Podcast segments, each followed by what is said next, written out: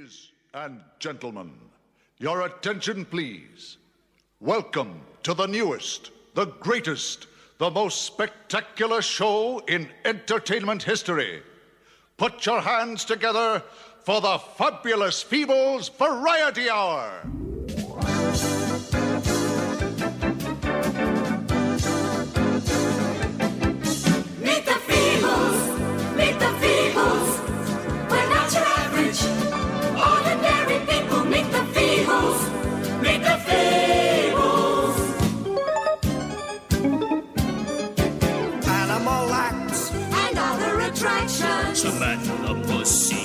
Show you some action. A contortionist! And more than this, A hippopotamus! Unconditionally guaranteed to send you when you meet the Feebles.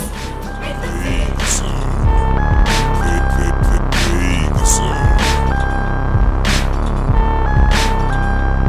Hello, everyone. Welcome to episode 88 of Vague Zone. I'm your host, Thomas. And I'm Daniel. And today we are continuing our coverage of the Muppets franchise with a, det- a detour a choice from Daniel. And he has chosen the movie Meet the Feebles. So, Yes. Daniel, would you like to read us the IMDb synopsis for Meet the Okay. Feebles? 1989, director Peter Jackson. Yes, Peter Jackson. Multiple animals and insects experience the sleazier side of show business while working on a variety show. Oh, yes. So this was my pick. Um, uh, Meet the Feebles is a movie that I have been aware of for years and years. um, uh, Dead Alive by Peter Jackson, another one of his earlier movies, It's like one of my favorite movies of all time. Um, but I've never got around to watching Meet the Feebles, and uh, so I figured, hey, we're doing the Muppets. We gotta do, you know, this crass, vulgar, vile puppet movie. that Yeah, definitely. is for some reason attached to the director of Lord of the Rings. Um, It's pretty wild. What did you what did what did you think of Meet the Feebles? Um, well, I'll, I'll start this off by saying I think this is a really funny movie that I found myself laughing at things I probably should not have been laughing at, and I. And that's usually a sign of like good comedy, good satire. When it like sometimes it like it aims for a lot of things. It aims really low sometimes, and like I don't know. I'm like the the gross out humor. I can sort of take or leave. I'm not a big fan of it when it gets super gross out. Um, we, there are some very vile moments in this movie that, that really sort of push those limits. Um, while watching this, I was thinking a lot of uh, of the work of Trey Parker and Matt Stone. I was thinking a lot of uh, South Park, in particular, uh, Team America: World Police. Uh, we have, th- that movie features a profusely vomiting puppet, as does this movie. Has a very profusely vomiting puppet towards uh, the climax. Yeah. Uh, yeah, it's, it's just one of those movies where it's just there's so much fucked up shit. and There's so many jokes where I'm just like, this is just not okay. And I just, well, I would just vocalize that. and I verbalize that many times while watching this movie. Um, yeah, and I, I mentioned uh, Trey Parker and Matt Stone because it's sort of like everyone sort of gets hit, and like it's a very like wide sort of comedic jo- jokes are being flung at everybody, and so it's like no, nothing, no one, and nothing is safe. Nothing is sacred in this world. Everything is just vile, and it's it's a wild experience. Uh, like I like the music. I think the music is good. Uh, like the song, sorry, the song "Garden of Love" kind of reminds me of like a haunted Barry Gibb or like a Bee Gees song. Like it's kind of like gorgeous in a way. Like Heidi the Hippo does a good job, sort of singing this like really strangely dark, like disco kind of song. But yeah, I just love how big the cast of um, of the puppets, like the variety of weird, fucked up puppets we get. Like some are making fun of actors in particular voices. Some kind of went over my, my head, but uh, like uh, we have Harry the Harry the Rabbit. That's very much a Mel Blanc Bunny Bugs Bunny kind of character, which is like really direct. So some of those things are really cool, but some of the other weird ones, like the like the FW Fly, like the fly on the wall. Um, like the sleazy um, paparazzi kind of like journalist fly is a really interesting character. Yeah, it's And so, interesting yeah, that our journalist is a shit-eating fly, yeah, that literally a fly on the wall. Yeah. Yeah, that there's like I'm not like grossed out easily. Like you know, you saw the Jackass movies. You know, used to like watching these kind of vile things, but there's something about just like this '89. Just the way it's shot, it's just like it feels just like really gross and sickly at some points. Uh, where, where did you watch it? Um, I watched it on like a, a computer with like a sort of big enough screen. I, I it's like I feel like Did you like rent it or like what did you? I, I watched it on uh, Tubi. Okay, Actually. yeah, yeah. I watched it on Tubi and it looked like crap, and so I checked the quality. You know, you can go in the corner and check the streaming quality. Yeah. It said it was 369p, which is not a resolution that you are often uh, confronted with. Yeah, Um, it looked like it looked like a VHS transfer or something like that. It, and yeah. Which honestly, I didn't really mind. I didn't really. That didn't. I feel like it kind of adds to it.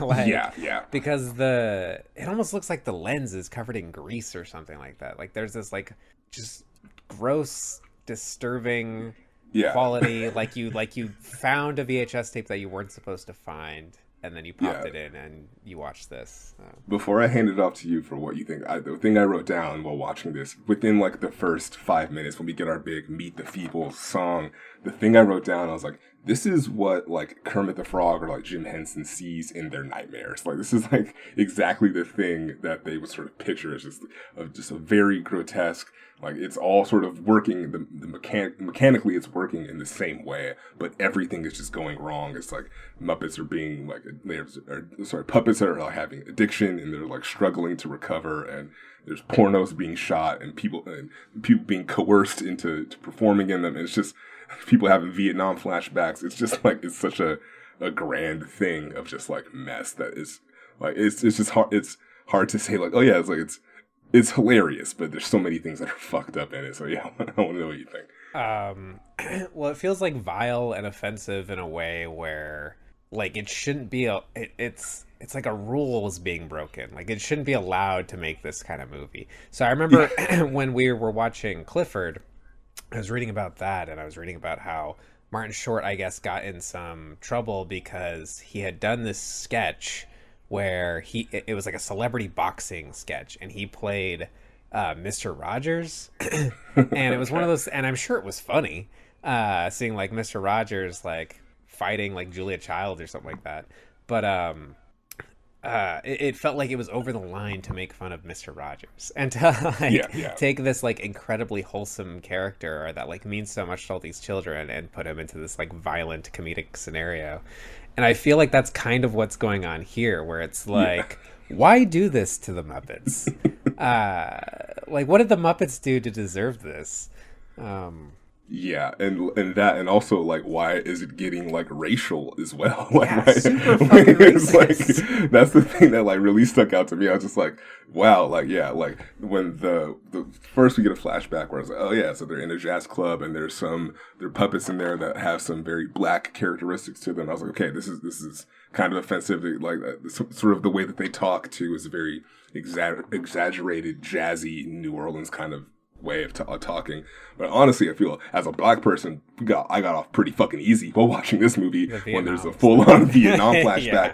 And yeah, I've talked about Vietnam on this podcast before with like there is this weird obsession with just that as like a cultural thing, with just that being like the war of like television and the war of like a particular generation of photographers and storytellers and how it's just like ingrained into like cinema culture and just to see this full on parody of like the Vietnam War and the deer hunter scene at Yeah. the end of it when they're doing full on Russian roulette. It's just and they're just dropping the G word Yeah. like like like crazy. and like it's they're just- insane hearing puppets with like their cartoonish voices saying slurs. it's too, it was too much. Like I had to like stop the movie a couple of times where I was just like, this is just it, Yeah. it was just What so overwhelming. yeah, it's just and the fact that Peter Jackson, that yeah, him and his to to be like a wife or partner, if, like sat down and like wrote this movie together. It's just insane. Yeah.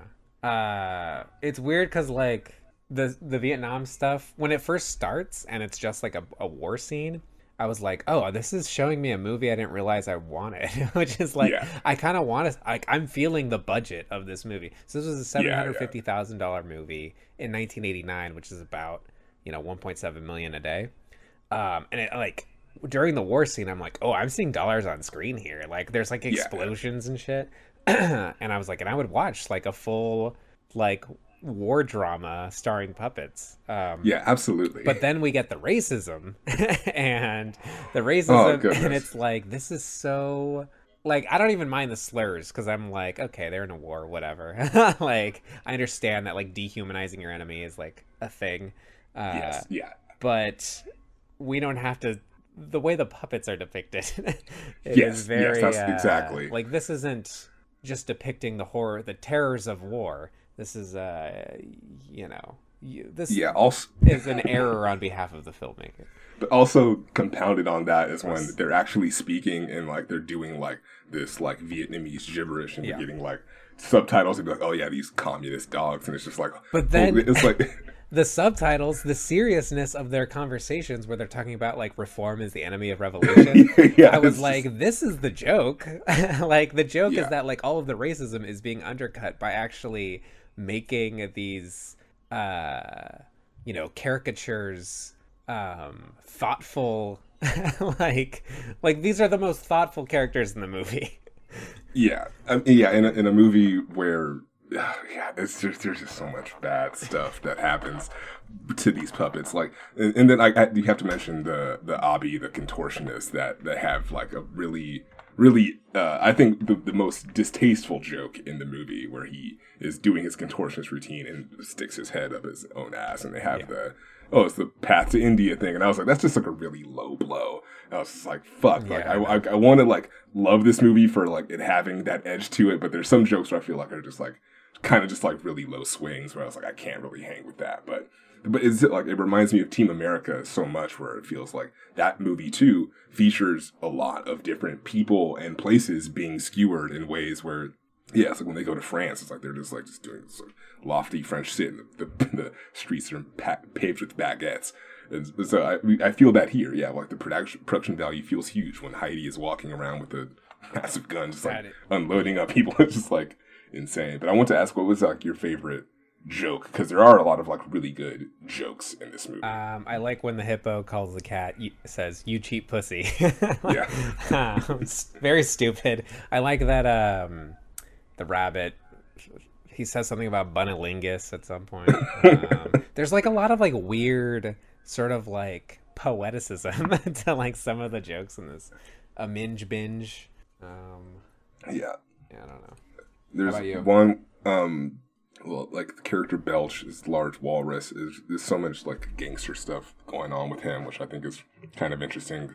Cause he, like the, him and Heidi, they like so, they're so big, they actually feel like kind of like bigger hero kind of villain or hero and villain characters respectively. But there's a moment later in the towards the end of the movie where the fly is spying on what they're doing, and Belch rips off uh, one yeah. of the fly's wings. I have that written and, and. Tre- yeah, and Trevor's like, "Look, boss, a left wing reporter," Yeah. and then he's like, "Oh, we can't have biased newspaper," and it rips off his other wing. I was like, "Okay."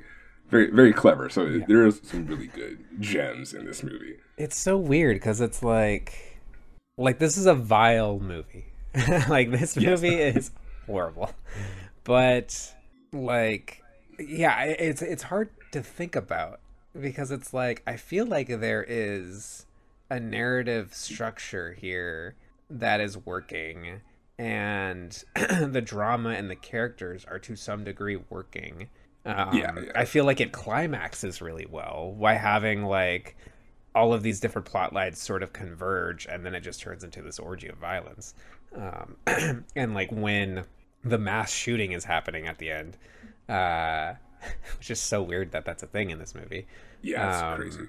like i was i it was compelling to me like i, I like Yeah. totally like gave myself over to the movie and i was just like wow like i can't like this is insane that this is being depicted um granted you know mass shootings in 89 were very different than in 2022 Yeah, yeah. i don't know Yeah, I- I don't. I think uh, that sort of goes to what I was mentioning earlier. The fact that we have such like a very big, wide variety of puppets here, and so like when it is happening, it's just like you're, you're sort of wondering who is going to make it and who's going to survive, and then and you have the really, really intense scene with uh, the elephant and his family, and him like he's trying to like save the like elephant. Uh, Yeah. chicken Getting his kneecap shot. yeah, it's like it's like holy shit. It's like I really want him to make it and really want him to like succeed in what he's doing while this elephant chicken baby is just like crying in the center of it. It's just insane. yeah I was like, do you have a, a favorite feeble? Is there a feeble that stuck out to you? that- favorite feeble I don't know. There's, I there's mean, so because there's so many. I don't want to say the rat is my favorite Feeble. I think he's like, but he's like one that I kept kind of like maybe he's my least favorite because of his characterization. I really like his voice acting. Um, I'm glad he gets what's coming to him by the end. Yeah. But uh, yeah, I don't know if I if I have a favorite Feeble. I mean, they're all kind of shitty. We got the sort of like hedgehog, porcupine looking dude who is like the one wholesome, I guess, Feeble. But Yeah. yeah, what about you? You got a favorite? Yeah, I, I really like. I was really rooting for Robert until he has like that that really bad turn where he misinterprets what's happening to the to, the other to the other people, and so it's like that sort of like sort of has a big puts a stain on him. Yeah. I I really like uh Sebastian the Fox, just the the, the Oh, man trying to, His whole to sodomy pro- number. yeah, just like him trying to keep the entire production together and sort of he reminds me of Kermit, but also yeah, sort of like Robert also reminded me of Kermit as well, but with Sebastian we get more of that like theatrical thing. And so while there there's more like gross out stuff happening with Harry as he's physically like degenerating into the, like he's getting sicker and sicker. Um, I like that Sebastian has like this really nice like like this nice musical number that is just like over the top and he really sells it and yeah that's when it felt like okay this is like you guys sort of get that the muppets are, like, are are theatrical and sort of still have to like really put on a big show The thing with the fox is, and and sorry, I'm, bur- I'm burping from all this beer I'm drinking. um, secure the code the thing with the fox is like that that there's there's shots of him where the shitty quality of this video really stood out to me because I was like I have no I I cannot describe any of the features of what is going on with these this fox. And I think that's kind of Yeah, like yeah. an going going on with a lot of these puppets. Like they're not great puppets. Like they're oh yeah no yeah yeah. like they look kind of shitty they look I don't know man like I don't know how to describe some are abominations Yeah, they're abominations. some of these are abominations there is this element of like seeing these abomination puppets through this greasy lens in a low quality video transfer on a low quality stream.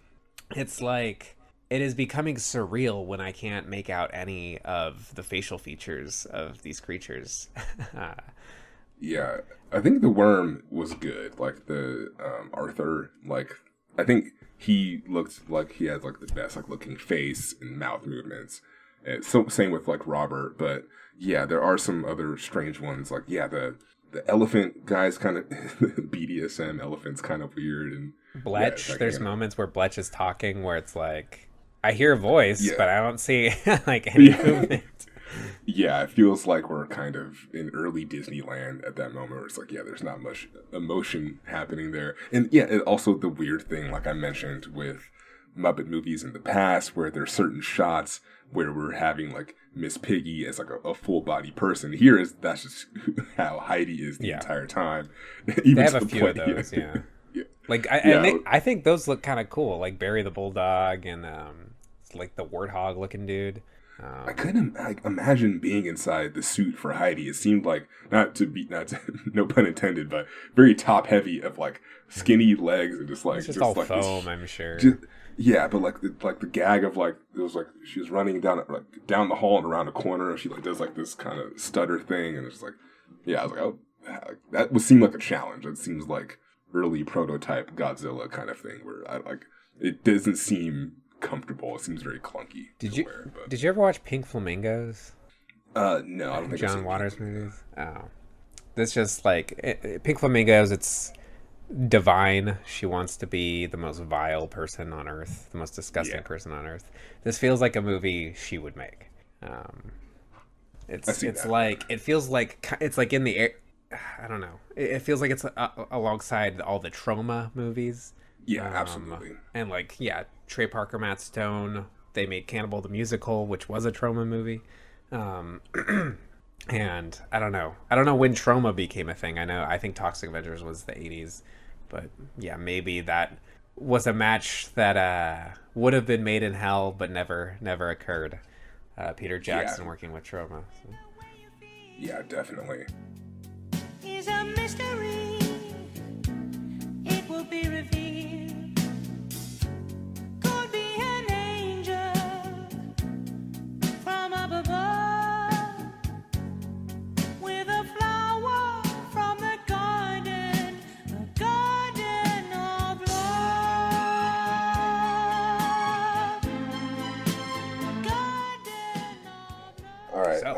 Back to Meet the Feebles.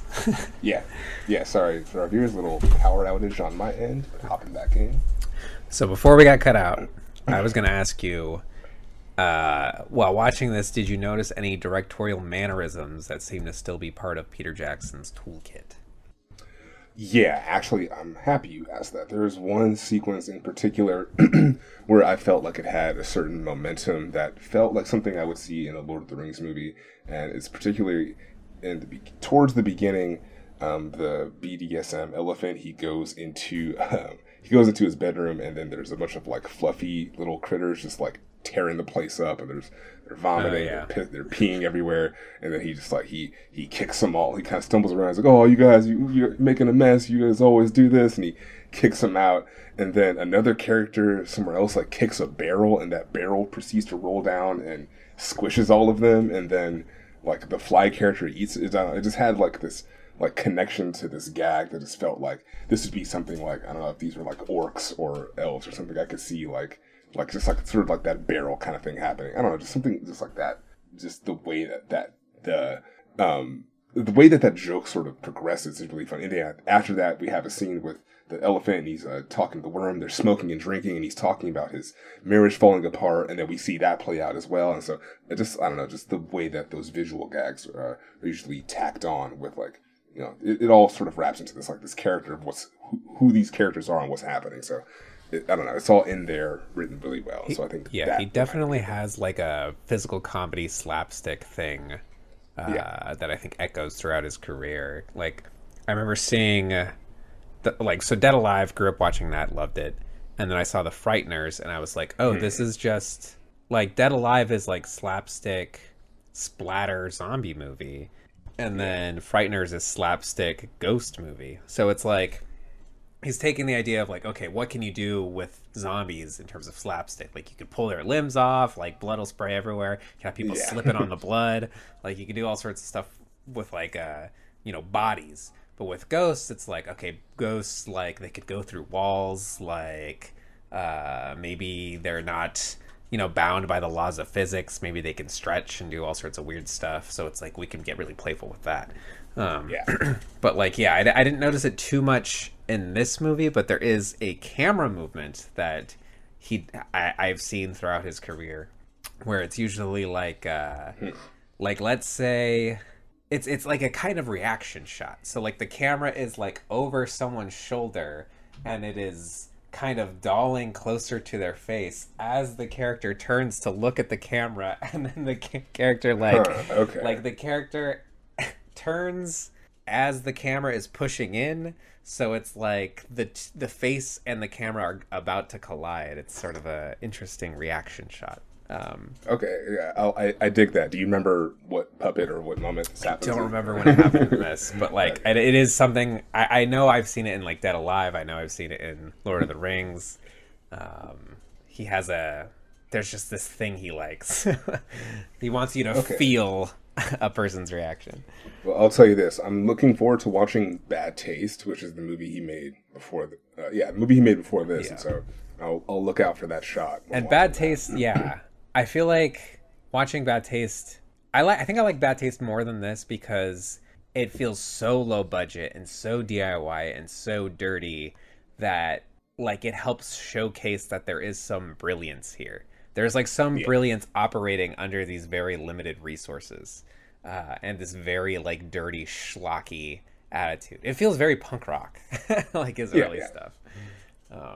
Yeah, this is the first time I've seen something like early of his. Yeah, it is a, and apparently he uh, has tons and tons of behind the scenes stuff from like all three of his early movies that like that are about just as extensive as what you what, what we got from Lord of the Rings behind the scenes stuff.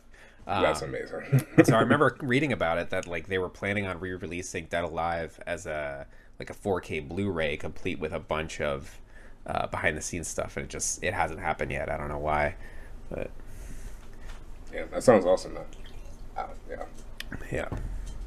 Um, any other thoughts on? I mean, I'm sh- sure there's many, many thoughts about this movie because it's so fucking weird. But uh, Yes. um, I think just the last thing I wanted to mention that I, I really enjoyed. Uh, yeah, I guess it also sort of feels like a Lord of the Rings t- kind of thing. Now that I'm mentioning it again, is um, during the drug deal when um, like there's a, a double cross. They try to get ripped off essentially, so they proceed to like kill this uh, other puppet. It's like a rat or something like that, and a spider sort of breaks up the yeah. drug deal and proceeds to start biting heads off. And I just like really enjoyed that. That just seems like just like yeah, like they're doing their typical drug deal thing. These like this whole feeble back and forth between like uh, Bel- uh, Bletch just trying to be a ruthless drug dealer and knowing when he's getting ripped off or whatever. But then yeah, like the the environment is still hostile. There's like a random spider that's just there to to eat who is ever nearby. And so I just really appreciated that, and that's something that just really made me laugh in the moment.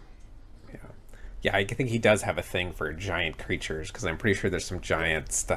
Uh, if not giants, I know we get some like miniature play in Bad Taste too. Okay. But yeah, Yeah, like I said, I love the sizes from like the smallest of the little small critters to like the very large uh, Heidi the hippo and, and Bletch. It's like I, I just love yeah, just the variety of, of puppets and feebles here. So yeah, What a- very interesting. what a weird career.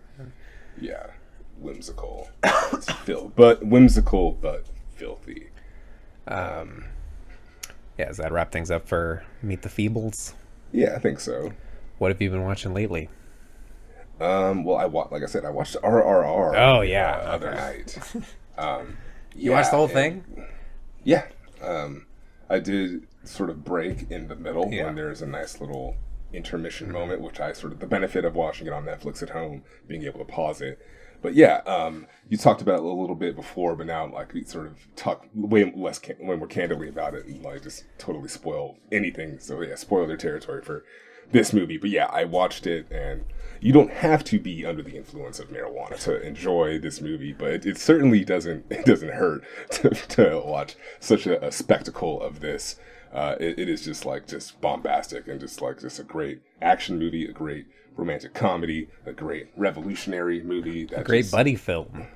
great buddy film. Yeah, yeah. The Naatu Naatu dance literally had my fist pumping doing that. It's just just so energetic and just like yeah, it's just it's great.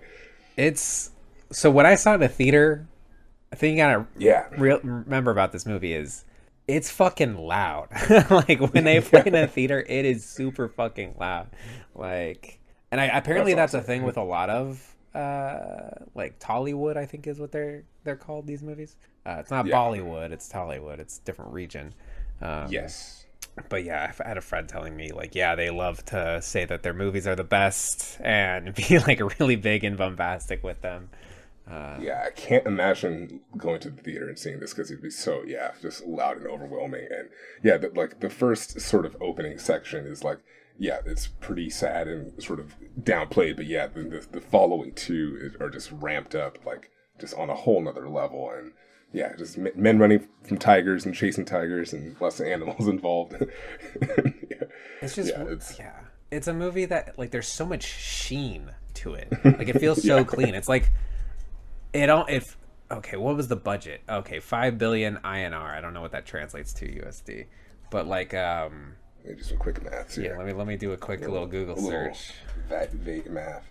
So that's seventy million dollars this movie cost, um, and yeah, you feel it. Like I, it feels shinier than a lot of uh, like like the okay okay the CG isn't as good as a lot of like big Hollywood movies, but there's something about the cinematography where it's just got this shine to it. It kind of reminds Yeah, me of yeah. like um, I don't know like how the Indiana Jones movies have this like weird sort of shine and shimmer to them. Uh, and Yeah, it, yeah, maybe it's the just the regions sort, of just them out there glistening in the heat. But feels yeah, I- I- pristine. yeah, I, I, I agree. I think there's just it's just it's so fluid and just like the music is just so fantastic and yeah, there is never a dull moment in that movie. And from a screenplay perspective, it's just like so tight. And I think like I love the um the uh, uh load aim fire. Was that is that the order of it?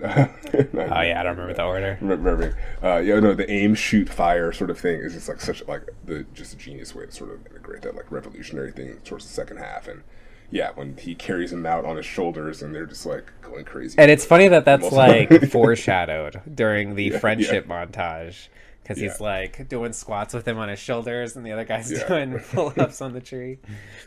yeah, it's, it's it's just really well done, and yeah, just really enjoyed it, and I'm happy it's on Netflix. But yeah, that is a movie that like yeah, if you can do a three hour movie in a theater, it's it's absolutely worth it. and it's like an insane it's insane that it's like a propaganda film it, it, it reminds me a lot of Ip Man where it's like Yeah, we have yeah. this super nationalistic movie about like standing up to these foreign invaders and uh and like Ip Man you know it feels like he's doing the impossible he is like it doesn't it, it's not portrayed as extraordinarily as it as it is in rrr but he is kind of superhuman in his abilities and what he's able to do and then RRR, they take that yeah. superhuman idea and they're like, no, these are straight up. These, like every character is Captain America. like every character is a hero.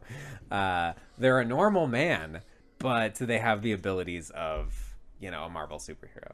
Yeah, it, it's actually it made me sort of shed a tear at multiple points where because it's dealing with some really heavy shit where it's like it's like this revolutionary like this anti-colonial stories like the British villains are established as monsters from the jump. They just like like do this whole shady thing. like, value of they a buy- bullet and- Yeah, the, the value of the bullet thing, but also also gonna mention like the girl is singing the song and they give her the money. Oh yeah, you give me money for the song. Like no, like they gave her money for the girl and they kidnap her. And it's just like that's like it, it kind of it's sort of like sort of cheesy as I'm re-saying it, but it's like no, that's like some real shit. Like that's some real colonial shit. Like people show, showing up and being like, hey, like this girl is exotic and cute and now she's mine. It's just like, no, that's like not your pet. Like you're taking her from a community, like from a family. And like, like when the guy shows up, he's like, he will come over every ocean and valley to like find this girl and bring her back. I was like, holy shit, this movie is incredibly badass. And yeah, I just, yeah, when they're both like captured at certain points and they overcome be, like, being imprisoned and yeah, there's a lashing scene that is really, really brutal where yeah he's getting whipped by like his, his former friend and then he starts singing and it's just yeah it's just so fucking heartfelt and intense of a movie it's just like honestly i was kind of putting it up there with everything everywhere all at once with the way that it made me with the way that it I've, made me feel I've seen some people like, do that. Yeah. as far as just like a combination of all of the things that a movie can be and it's like oh yeah like this is super uplifting with like the dancing and like just the music and it's also really heartfelt and it also yeah it touches on some real shit with like this anti-colonial story. And he's like yeah we're using these bullets against th- these british invasion and this british power. And that really kind of struck a chord with me. And i was like yeah like aim shoot fire is a tough like slogan to sort of like champion in america right now. That's sort of like kind of ill-timed. But like from the screenwriting perspective it's done so beautifully. And for this movie and this revolutionary story i was like this is like really hitting me. I was like this is this is like a, like a really this is like the height the highest level of what this sort of can be Yeah. Uh, yeah, I had a friend say it was like the best movie he's seen in years. and like I don't know if I totally agree because it it is so over the top that it is kind of delving into the realm of absurdity for me. Um yes yeah but it is so sincere in how over the top it is, how massive, how Yeah. awesome it is, and it is so well executed that it's like so. Like I walked out of this thinking uh, like about a movie that I hated, which is Avatar, where it's Okay. like. I think Avatar, like I, I never doubt the sincerity of James Cameron. I, I believe James Cameron like goes out and makes a movie like to appease himself. Like, and this is gonna sound weird, but like I think he's out to appease himself before he's out to appease a massive audience. I think he just has mainstream taste. Um, so I believe what he's making is sincere. I don't think he's just trying to pander to people. Um, and I think he is very like that sincerity can come across as cheese sometimes. And I think Avatar it's a very simple, stupid story. Um, Yeah, and I fucking there's so much about that script that doesn't work for me. There's so much about the characters that doesn't work for me. I fucking hate it. But I think for a lot of people, they are taken away with that sincerity and the a level of execution in places outside of like screenwriting and dialogue, uh, so so that it works for them. With RRR, I think that's kind of what happened with me. It's like this is absurd, it's ridiculous. However, it is executed so fucking well and it is so sincere that I can't help but be carried away with by the awesomeness of it. Um, it's never undercutting itself. It's never you know, I, I'm not sure if I said this last time I talked about it, but I was like, it, it's never one character doing something awesome and then another character like acknowledging it or making a joke out of it. It's Yeah. that other character is too busy also doing an awesome thing. Um, Yeah, yeah. so you're just invited to you know go along with this party um, you you're never you're not supposed to question it you're just supposed to be along for that ride um, and so Yeah, it works and and what a ride it is! It is really, I, I yeah, I just like the the beginning where it sort of give us three little sections, like the story, the fire, and then the water, and then sort of all combines together. Yeah, it's just like it's, it's so just, many fucking astounding sequences in this Yeah. movie like when we were okay so for the listeners i the reason we were uh skipped last week's episode is or we didn't publish last week is because uh, i was in mexico with covid uh, my wife and i were stuck in mexico and so I, when we were at the hotel, I, this was on Netflix at the hotel, so I was just playing her all the hits. I was just like fast. forward. I was like, "Oh, you gotta watch the scene, like the montage of them being best friends," and like, Yes. you know, like meeting his theme song. family, and like, yeah, they get a song where the, the lyrics are super literal about like, Yes. what an unforeseen. Will, will this end in bloodshed? Yeah. Was the line that kept getting me. I was like, I was like, you guys are really pushing that. Oh, Yeah, it's it's it's it's a good time. Yeah, it's yeah, it's. Uh, yeah, makes me want to watch it again, but it is a little late. it is but quite yeah, long. yeah. yeah. I want to watch other things by this filmmaker though. Yeah. I, I know there was at least one other one on Netflix, and I, I was skimming through it just trying to find those same like heightened moments, and Hmm. it didn't. It, it feels like RRR is like the big one from this guy, but I, I'm not totally sure. for sure. Um, yeah, but besides that, um, uh, yeah, uh, one. I know my you caught up on Barry. I am caught up on Barry. Yes. Okay, uh, before we talk about that, I just wanted to give a shout out to Severance because, I still need to watch it. Uh, yeah, well, long story short, I didn't have Apple TV Plus. I upgraded my phone through a refurbishment little plan with AT and T, and then got a new iPhone. And with that new iPhone came a free three months to Apple TV. So I said, okay, it's a good time to hop back, hop back on and watch some shows.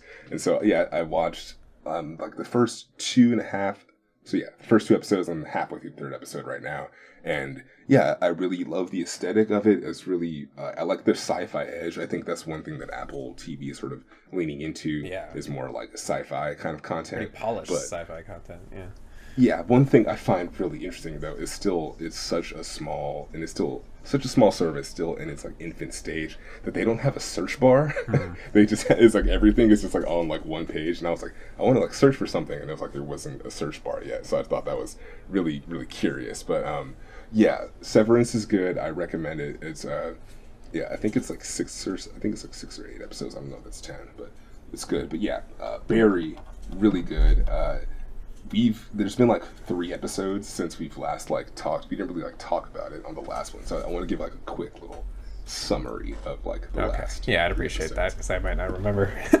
So I'm not gonna say the episode names. I'm just gonna say episode five is the one where Sarah's show gets canceled, and they sort of Okay. do the whole like algorithm speech to her, and she just like kind of uh, gets really pissed about that. And it has the scene where. Uh, uh, he like afterwards where Barry's like he's trying to console her. He offers to like oh God, I love that scene.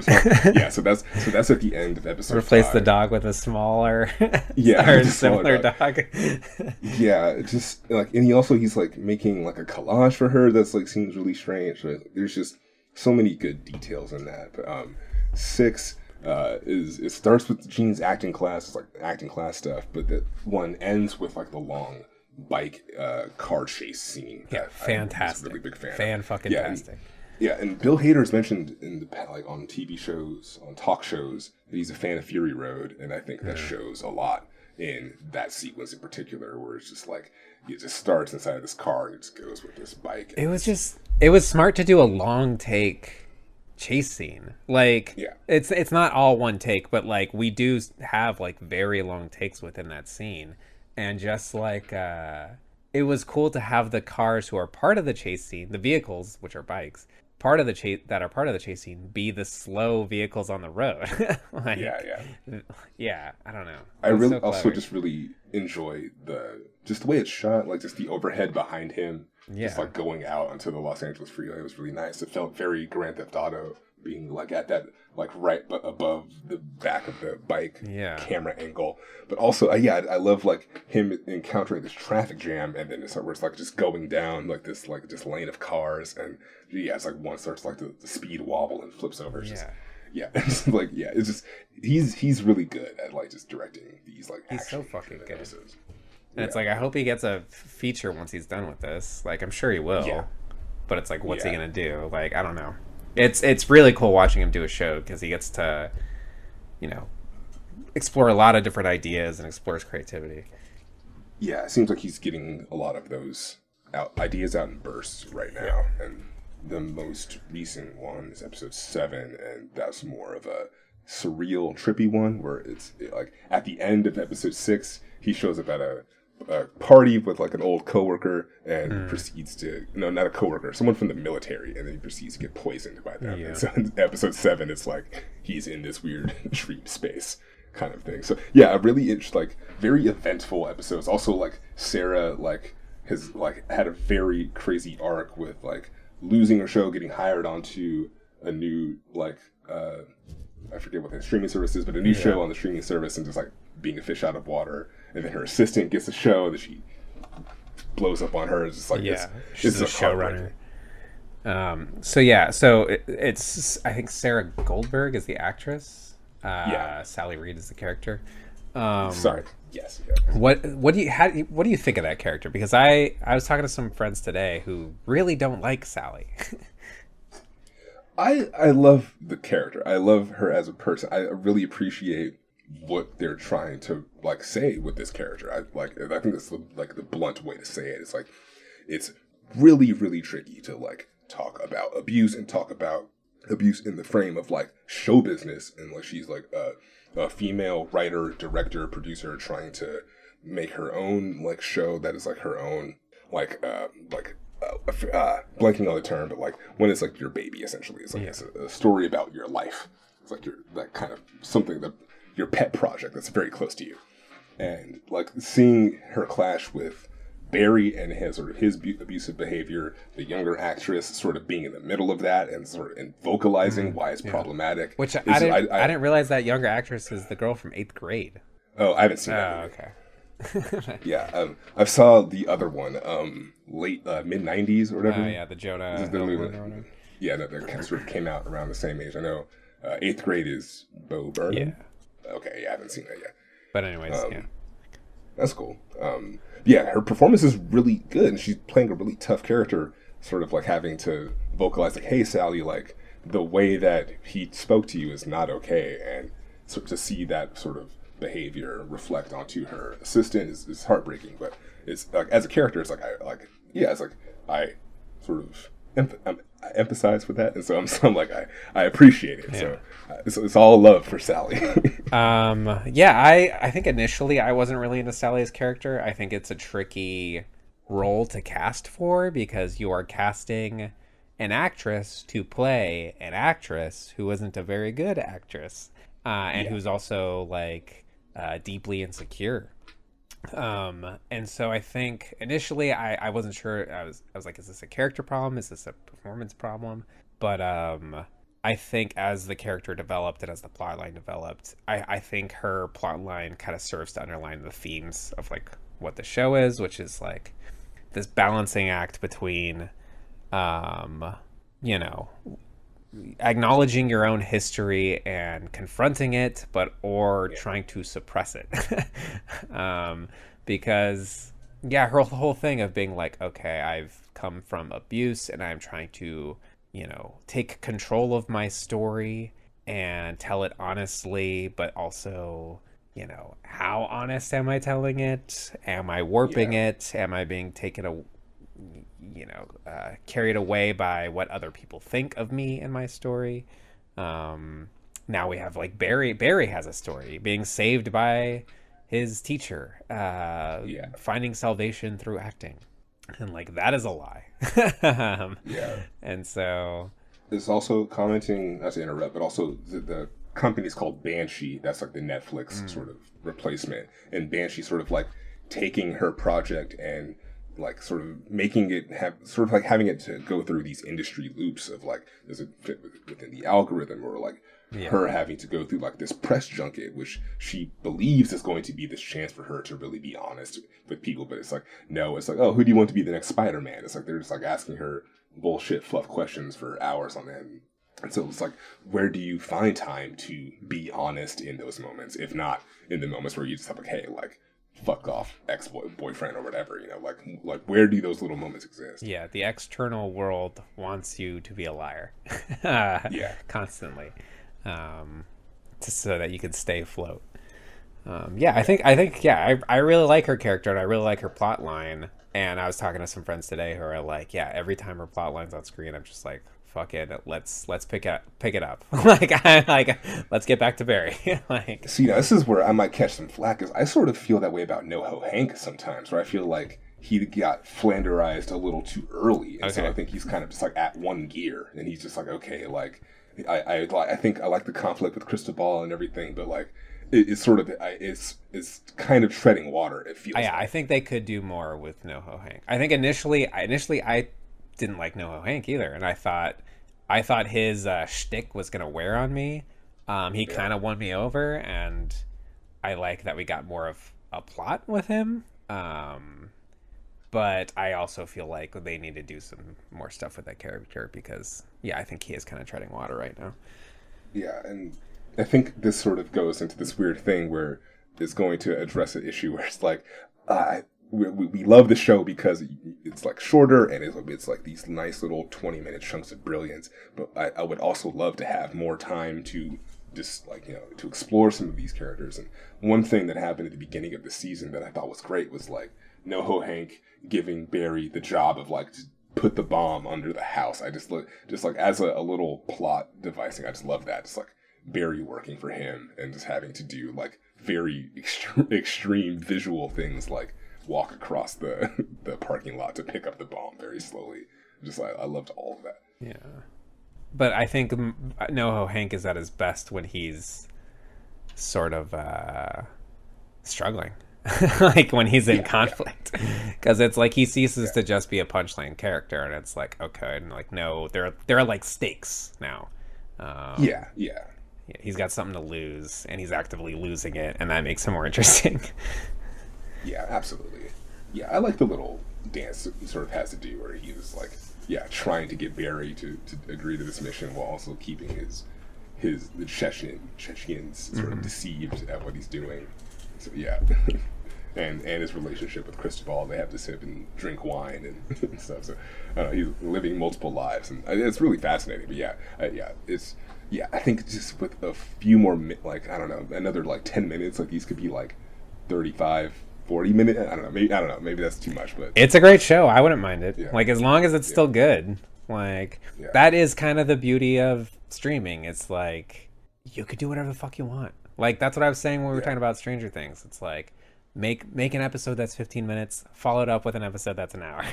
like I don't care. Like as long as the storytelling is good, like you can do whatever you want. Yeah. Also, I like the um this also the plot of his military buddy that was shot coming back as like this hardened detective and kind of setting this police. I, I, I just like the scenes with like him just like just being like, no, what the fuck are you guys doing? Like, he's like all of your tactics are all incorrect, and I just I just like that actor and his, the contrast of him with the, the bumbling police. But yeah, what have you been watching? Um, so I'm all caught up on Stranger Things. I've watched all of the new episodes. So yeah, like I said, I was in Mexico for wow. a week. I had a lot of time. all I did was watch television. Um, So yeah, I caught up on Stranger Things. I really like season four. I think it's pretty strong. Um, It has a lot of weak shit front loaded with like anytime bullies are in Stranger Things, it sucks. it sucks. It's stupid. Um, but I feel like it kind of gets over that fairly quickly in this new season. Um, the episodes are like an hour and a half long, and I get it. There's so many fucking characters. There's so many plot lines. Like I totally get why they had to do that. I think it was the right move to do that. Um, and yeah, I uh, like the thing about yeah the thing about the show is like when it's weak. I love the characters, so it's like I don't care. Like I'm here to enjoy spending time with these characters. I'll watch these characters go through whatever fucking scenario. Um, Yeah, yeah. And and I think one of the things that benefits the show with these multiple plot lines is whenever it's weak, you got like a countdown until you're cutting to a different plot line. like Okay. so fair. That's fair enough. so yeah, I think it was. I, I really liked this season. I thought it was pretty strong. Uh, I think it's probably it. I'd have to go back and watch the others, but I think it might be the strongest since the first season. Um, but uh, yeah, yeah, I dig it. There's some new characters. Uh, they got uh, this guy. Oh gosh, what's his name? I want to say his name's Argyle. He's like a stoner friend of like uh, Jonathan, and he's like a pretty fun like new presence. Um, Okay. it's interesting to see the way Brett Gelman has like become more like I knew Brett Gelman as a comedian. Then he gets casted in this. He gets casted in like Love. Uh, he just starts showing up at all these different like TV shows, and so it's really interesting to see him become more of an actor. Um, because it's it's kind of like watching like Bob Odenkirk, the guy you knew from Mr. Show with Bob and David, uh, become Saul Goodman and become more of a serious actor. Uh, because I yeah, think definitely. Brett Gelman pulls his weight here. Like he's kind of, I think he's like one of the best performers on the show. Um, but Yeah, he seems to be like one of those like character actor kind of looking guys who like you know he's like who also might like have just like a, a respect for just the the art itself. yeah, he he's he you know, he kind of goes performance big. in him. Like he's not, Uh, uh, yeah. yeah, he's not a subtle performer, but like it makes it enjoyable. He's a character. Um, yeah, he's sort of like their foil in season three. I mean, like he's sort of like a teacher kind of character, right? I'm trying he's like uh he's just kind of a weirdo that they've discovered who like Gotcha, okay. started helping them out um and then uh max a char- character that i initially didn't like i felt like when they introduced her it was just like look how cool she is she plays video games she skateboards and all this stuff and now the she's here to date She's the broody girl. yeah, now she's here to date one of the other characters. Um, I feel like they do a lot with her here, and I feel like it really works. I think like this is her best season. Um, she has like one of the most like emotional parts of uh, the show. Um, Okay. Yeah, like I- I'm not gonna say You're, you're selling. I'm- yeah, I'm not gonna on say the season is with without its faults. It absolutely has faults. Like I think Eleven's plot line is like a little bleh. Uh, I think the Russia stuff with Hopper is like just not that interesting. But um, I th- I think there are way too many scenes where a character's like, "Wait a minute, Red. That guy mentioned Red." Like, don't you get it? Like, he said that red makes you hungry. So the creatures always attack when it's when there's red sand. So maybe if we get rid of the red sand, we can't. Like, there's always like a character like fixating on one thing and then like long form Wait, yeah, like we're like the camera's like following them walk around the room as they're like slowly figuring out like the key to solving whatever problem is happening. It happens over and over and over again, and I think uh, it's way more obvious when you're binging it, like we were, because we had nothing else Yeah. to do. So you're just like, oh wow, they're just doing this scene again. Um, Yeah, see, I think that's why I'm a little sh- a little shaky on going in because it sounds like this is a very situational watch situation. This is like when I was in Hawaii and I only my internet was so bad I only was able to watch one show on Netflix and it was Ozark, and so I binge watched all the first seasons. I like I didn't care to watch this Breaking Bad clone, but it turned out to be pretty good. But yeah, it sounds like sometimes I'm telling you, like these are hour and a half episodes, and it would end, and I would be like, yeah, hell yeah, let's throw in another one. And like, uh, okay. when it ended, I was like, I kind of want to watch more Stranger Things. I'm sad that there's there, it that I finished the the episodes that are available. Um, I will say it does have an aesthetic visually that seems to be really uh, like just a joy to sort and it into. really it comes down to just enjoying the characters. It's like I enjoy spending yeah. time with these characters. I think Robin, uh, Maya Hawke's character, is more is more annoying this season. I don't remember her being annoying in previous seasons. They kind of just like Okay, yeah. ran with the idea that like when she's nervous, uh, she talks a lot, and so she's the Gabby one. So it's like they they try to like really clearly define like all of the characters and make sure that every character has a voice. Um, I think like three of the boys are kind of interchangeable with their voices. They're all kind of like everyman like characters. um, but like otherwise, Like most of the characters, they all have defined voices, and it's fun to see. Like these are your ingredients, and so it's like, how can we combine these ingredients in different ways? How can we collide them in different ways? What does it feel like yeah. when Gabby or Gabby, uh, Robin, a very Gabby character, uh, is interacting with, you know, I don't know. I can't think of another character. Yeah. Argyle, Yeah, the uh, silly stoner. like, what happens when you get these two characters in a room? Um, Yeah, I feel that. That sounds rad.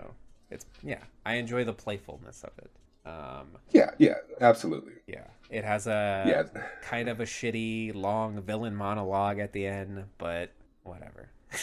like Those are fine. you roll with you roll with the punches, folks. It's it's playing off of a like there's a bunch of uh, high school kids that are clearly actors who are in their like mid twenties, mid to late twenties, but it's like, hey, go back and watch go back and watch Summer School from the eighties. Like there are actors in there that are twenty five playing high school kids. Like it, it feels like it's of the time. yeah. Yeah, I watched The Amazing Spider-Man last night for the first time, and it's like, yeah, it's like An- Andrew Garfield and Emma Stone. It's like, yeah, they're like in mid twenties, late twenties at this point, playing high schoolers, and yeah, I, or um, or like mid twenties at that point. Um, but yeah, I, I really enjoyed that movie, despite just you know that that high school stuff and the retreading of the origin story of Peter Parker. But still, there's a lot of things. It was, it was cool seeing a really smart, brainy Peter Parker. Andrew Garfield did a good job. Um, are you caught up on Obi Wan? Yeah, Okay. What are you? it's uh, just three episodes, Uh, right? I think they released a fourth episode this week. oh, um, I don't think I've watched that. I just, yeah, be. behind. What are you thinking? I'm enjoying it. I like. I think, yeah, I think episode three was the one. Wait, um, let me try to think. I'm gonna just just say a spoiler just so I know if I'm caught up. Uh, where a stormtrooper gets sliced in half. Is that episode four? Uh, I think that might be episode three. Okay. Yeah. Where he's like, yeah, where they're The lightsaber gets ignited in episode three. I'm pretty sure. yeah. Okay. Um, is that what? Yeah, it's episode three. The fight with Yeah, the- Uh, episode three. Yeah, the lightsaber does get ignited because there's a fire, a prominent fire in episode three. Obi Wan rolls around in a fire. No, uh, yeah, I remember. Yes, yes, yes. Okay. Uh, so I haven't seen episode four. I do enjoy the show. Episode three was very brutal, which I wasn't expecting, and I appreciate that. And I do appreciate the fact that we have some sort of focus on a young Leia. And I, I don't know. I was really surprised by that sort of plot line, and enjoy. I'm enjoying where it's going. I mean, it's not like breaking. Sorry, it's not blowing my mind like the Mandalorian. I don't think it's doing something quite like that, where it's paving a new path of a new type of genre, or like sort of a new sort of visual flair of it. It's sort of retreading similar things visually, but I think at least for this story, at least for sort of this little like little epilogue to episode three, I think it's working for that. What do you think? um, yeah, I think Mandalorian is probably still the best. Abs- or it absolutely is still the best. Like I'm a little bored with Obi Wan. Uh, if I'm being, I've I've watched all four episodes. Um, I think it's smart that it's a Leia story. Um, because that's not something I would have thought of. It's like, oh, of course, like have him take him off Tatooine, have him like be called to protect the other Skywalker child. Um, Yeah. and then you could establish that history so that like, you know, when she says you're our only hope and all that stuff, like it has meaning. Um, yes. and also, I think it's pretty. I think it's a pretty cool idea to have him roll around in a bunch of flames because it's like we don't know what Alec Guinness, uh, Obi Wan had under his robe. Maybe he's covered in scars. Maybe some of his limbs are fake. like maybe maybe Obi Wan's gonna lose an arm in this movie, and like we never knew that old Obi Wan had a, a prosthetic or something. Um, Yeah, it's it's it's interesting to see this because it honestly it's making it, I'm a little skeptical. It's like as a, a zooming out kind of thing because another night randomly fucking uh Solo was on uh, on TNT and I was like, oh, let me just like see if any of this is still like as mediocre or somewhat good as I remember when I saw it in theaters. And as I was like watching this, I was like, yeah, like this sort of like retelling of these stories that were once sort of more mysterious and now we're sort of lifting this veil. I, like I don't know if that's a good thing because like, I, I do appreciate yeah we're sort of seeing why Leia has this allegiance to Obi Wan and why she reaches out to him. But besides that, like seeing I don't know Anakin and Obi Wan sort of have these little minor squabble. I don't I don't quite. yeah, I kind of wish like Vader wasn't in this at all. yeah, yeah, because it's just like I don't know, it's just like their confrontation in episode four. It has all of that weight you need Yeah. without knowing all of like, oh yeah, like Vader made him roll around. Yeah. Like I, I, I, I do appreciate oh, actually seeing her. they like saw each other every few months. yeah, yeah, yeah. It's like they they like to to fight pretty often. Yeah, I do. Like I say, I, I think having your uh, hero in a very vulnerable moment, like like rolling around, like getting burned like that, is pretty intense and also very like a strong thing to do to establish that your villain is dangerous and this this situation is dangerous. And I think it's so kind of a nice how he's gonna revenge for. Vader to be like, "Hey, you left me Yeah, there to burn. like now I'm gonna Yeah, yeah. Yeah incinerate you." Yeah, that yeah, the episode was kind of like hardcore a little bit. 'cause, yeah, it's like yeah, seeing the stormtrooper get like fall down and get sliced in half. I was like, oh wow, that's kind of intense. But um, I don't know if it, if it gets that violent in episode four. But at least just seeing that fight, I was like, okay, this is this is cool. They're they're really like going. They're not holding back. And I Like appreciate I kind of wish Obi Wan got the uh, Tusken Raider story that Boba Fett had, where it's like he hangs out with like he gets captured by the Tusken Raiders, he befriends them. yeah. like I kind of wish that was something that would have happened to Obi Wan instead. I think that would be more interesting. Dude, I, I like I'm so confident that there was a decision in the boardroom where they're like, yeah, let's just like circle that plot line, just drag it over here to this side of the board, and it's like, no, like we could have had like a really badass. Yeah, and then he learns how to do his like weird squeal that he does in A New Hope to Yeah. like get them to leave. You know. Yeah, it seems like it's going to be a little more clean and a little bit more like like a guided mission kind of thing. It's like where it's going to be very specific. The things that we see is going to be very tailored to. don't I feel like the show kind of looks bland. I don't like the look of it. It feels very. I feel like part of it is the um, the volume, the space that they shoot all of their stuff on with the digital backgrounds. Ye- Like I feel like Yeah, they're probably yeah. limited uh, in a way that like makes it hard to have a uh, like defined visual style. But then like I saw the trailer for Andor, the Diego Luna show, Yeah. and that looks fairly interesting, like visually. Um, yeah, I haven't watched that one yet. So I'm, I'm, I need to catch up on my. I mean, it looks like they're trying to emulate Ro- the look of Rogue One, um, Yeah, which like has a exactly right. style. Like I wish Obi Wan had like more of a style. Um, yeah, it seems to yeah just be more about these very specific story beats or just kind of just like this these moments with him and Leia or him and Anakin, and that's going to be like it's only six episodes Oh, too, really? so it's just Oh, going to okay. be. I think so. I think it's just either six or eight. I think it's pretty a short. short story that feels like it's not that important. We're four episodes Let in. me, let me double check. Yeah. Also, um, it's one of the Safdie brothers. Oh, that was nice. Yeah, as- there's a lot of like, good yeah. guest stars throughout the show. Yeah, there's only six episodes. Okay, Mm. that's weird. Then I've seen two thirds of this thing, and I'm like, meh. yeah, which is kind of unfortunate because it's like Yeah. this could be something. It's just him getting Leia home, I guess. Like that's the whole show. Yeah, it's like like could be a video game, but gonna have it as like this epic return to these characters.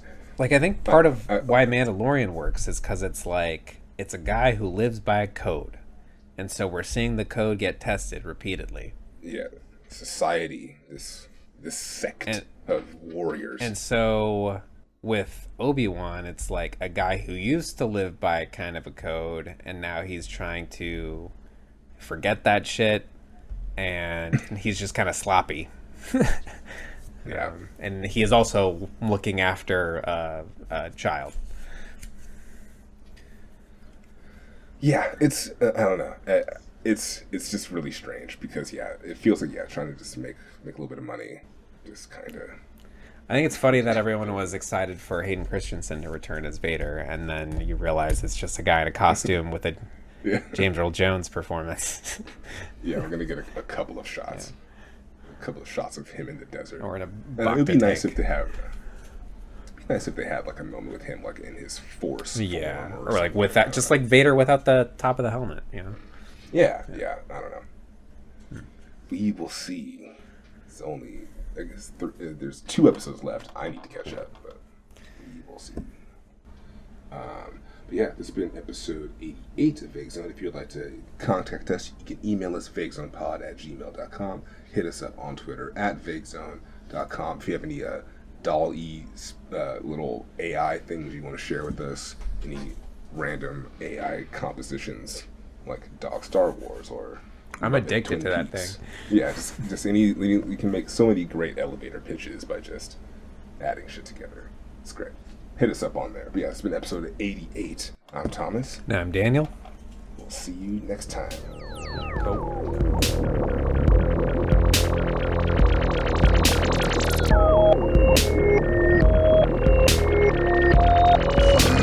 Crazy.